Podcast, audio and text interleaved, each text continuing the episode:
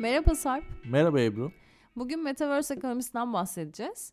İlk olarak Metaverse'ün pazar değeriyle ilgili rakamları paylaşabilir misin bizimle? Bu soruyu ikiye ayırayım. Market olarak şu anda neredeyiz?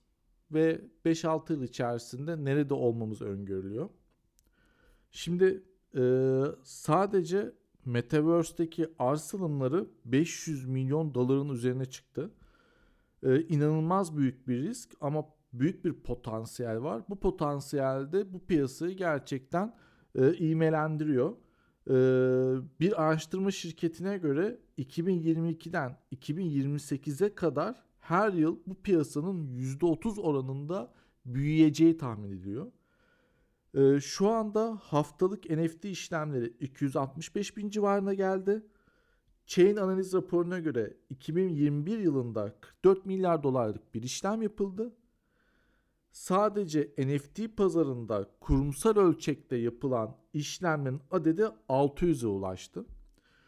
E, bir yandan da insanların avatar çılgınlığı var. Ee, ve yapılan araştırmaya göre de artık insanlar yirmi ile yüz dolar arasında avatara para vermeyi normal görüyorlar.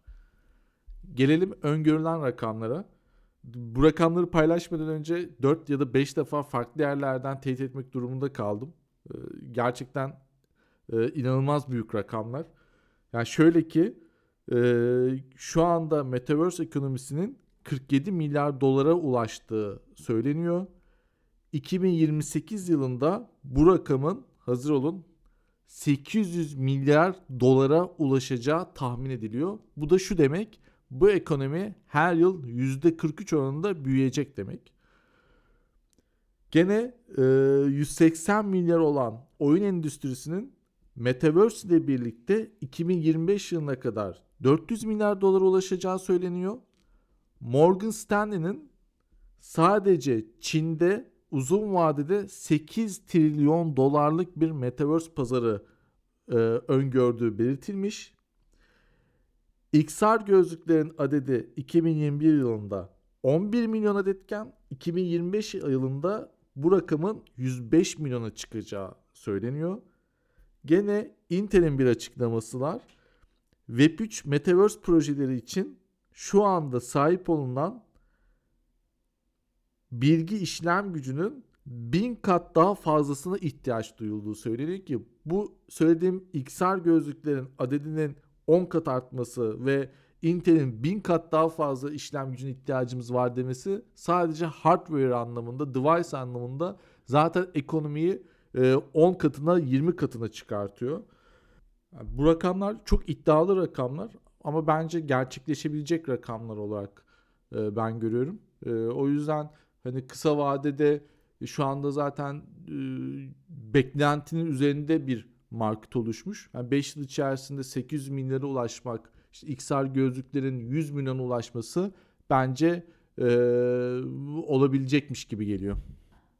Peki bu öngörülere ulaşmak için Metaverse ekonomisinin önemli sayıda elemente ihtiyacı var gibi görünüyor. Sence bu elementler neler olabilir?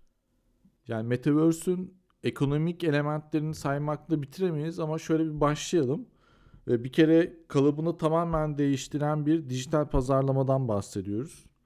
Dijital paralar, N F T'ler, altyapı projeleri işte beş G, blockchain gibi altyapı projeleri, hardware tarafı var, gözlük tarafı var, gaming tarafı var, dijital varlıklar var ki bence önemlerinden bir tanesi sosyalleşme olacak. Yani konserler, buluşmalar, etkinlikler olacak.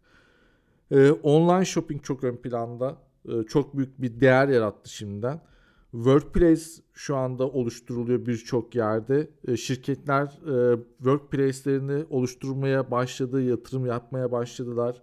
Dijital insan ön planda. Artık hani insanlar e, dediğim gibi hani gerçek hayatlarındansa dijital hayatların insanların daha değerli olacak. Buraya çok ciddi bir yatırım var. E, doğa dil işleme alanlarında çok ciddi yatırımlar var. E, gene eğitim endüstrisinde e, burada gerçekten çok ciddi bir yatırım olabileceğini e, genel olarak söyleyebilirim. Peki Metaverse ekonomisinin katalizörleri kimler olacak sence? Yani ilk başta katalizör kim olacak dersiniz, bence herkes oyun endüstrisi olacak der. Yani ama e, Metaverse'ü kim kalıcı hale getirecek, kim burada katalizör olacak derseniz de bence bunlardan bir tanesi eğitim kurumları. Ee, özellikle eğitim kurumlarının buraya girmesiyle birlikte Z kuşağının, alfa kuşağının e, burada artık kalıcı olması e, sağlanacak. E, bu da daha sonrasını zaten getirecek. E, ben bir de Web üçü çok önemsiyorum. E, Web üç olmadan Metaverse'ün gerçekleşmeyeceğini düşünüyorum. Şimdi Web üç nedir diye belki sorabilirsin Ebru. O yüzden ben şimdi hızlıca söyleyeyim. Bir de Web ikiyi de söyleyeyim. Yani şu anki internetten bahsediyorum. Şimdi Web iki dediğimiz şey, kişisel verilerin karşılığında hizmet veren şirketlerin hakim olduğu bir internet. Web üç ise blockchain'de çalışan, merkezi olmayan uygulamaları ifade ediyor. Neden benim için önemli? Neden bu konuyu gerçekten katalizör olarak görüyorum? Çünkü Web üç sanal ve fiziksel yaşamın kusursuz bir bileşimini sağlayarak merkezi olmayan blok zincir tabanlı bir internet olacak. Ee, belki çok iddialı olacak ama e, Web üç ile birlikte bence yeni bir ekonomik sistemin doğuşuna tanıklık edeceğiz. O yüzden de e, asıl katalizörün e, zaman içerisinde Web üç olduğunu göreceğiz diye düşünüyorum. Anladım, her şey çok güzel ama sanki bu ekonomiye, bu hacimlere ulaşılmasında bazı riskler varmış gibi geliyor bana. Sen ne düşünüyorsun? Yani aslında sen bu rakamların balon olup olmadığını soruyorsun. Ben şöyle cevap vereyim bu soruya Ebru.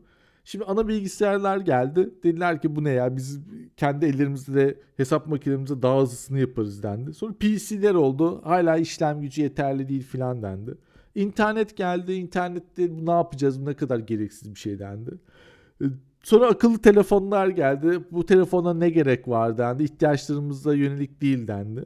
Sonra kriptolar çıktı. Dediler ki kripto işte bolondur, bu ne ya, sanal para mı olur dendi. E şimdi de Metaverse için aynısını diyorlar.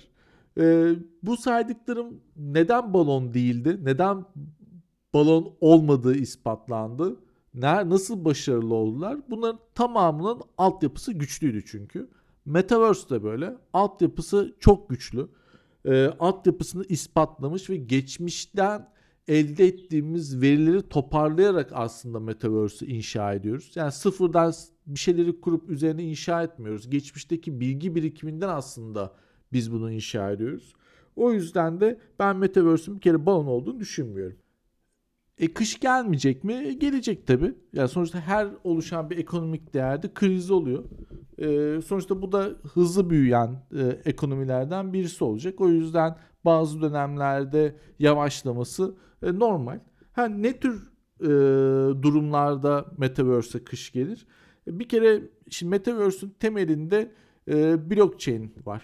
E, ve e, blockchain ile ilgili de devletlerin özellikle regüle ettiği, bence çok manasız şekilde regüle ettiği e, durumlar var. İşte Çin'in işte yasaklaması, Hindistan'ın yasaklaması. Bunlar tabii e, bazı e, teknik anlamdaki gelişmeleri engelliyor. E, enerji yetersizliği belki bir problem olabilir ama ben üç dört yıla kadar da dünyada böyle çok ciddi bir enerji e, yetersiz olacağını düşünmüyorum. E, çip yetersizliği bir problem olabilir. E, ama son yıllarda yapılan yatırımlarla birlikte ben uzun vadeli bir çip yetersizliği krizi olmayacağını düşünüyorum.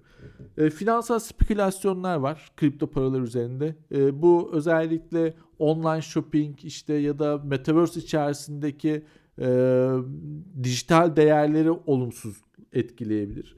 E, bir de insanların güvensizliğini oluşturabilecek bazı durumlar var. Bunlar işte arsalarda yapılan spekülasyonlar, işte N F T'lerdeki kara para aklama işlemleri, hani e, fraud benzeri dijital hacklenmeler, hani bunların tamamı aslında insanlara e, bu alanlarda güvensizlik aşılıyor.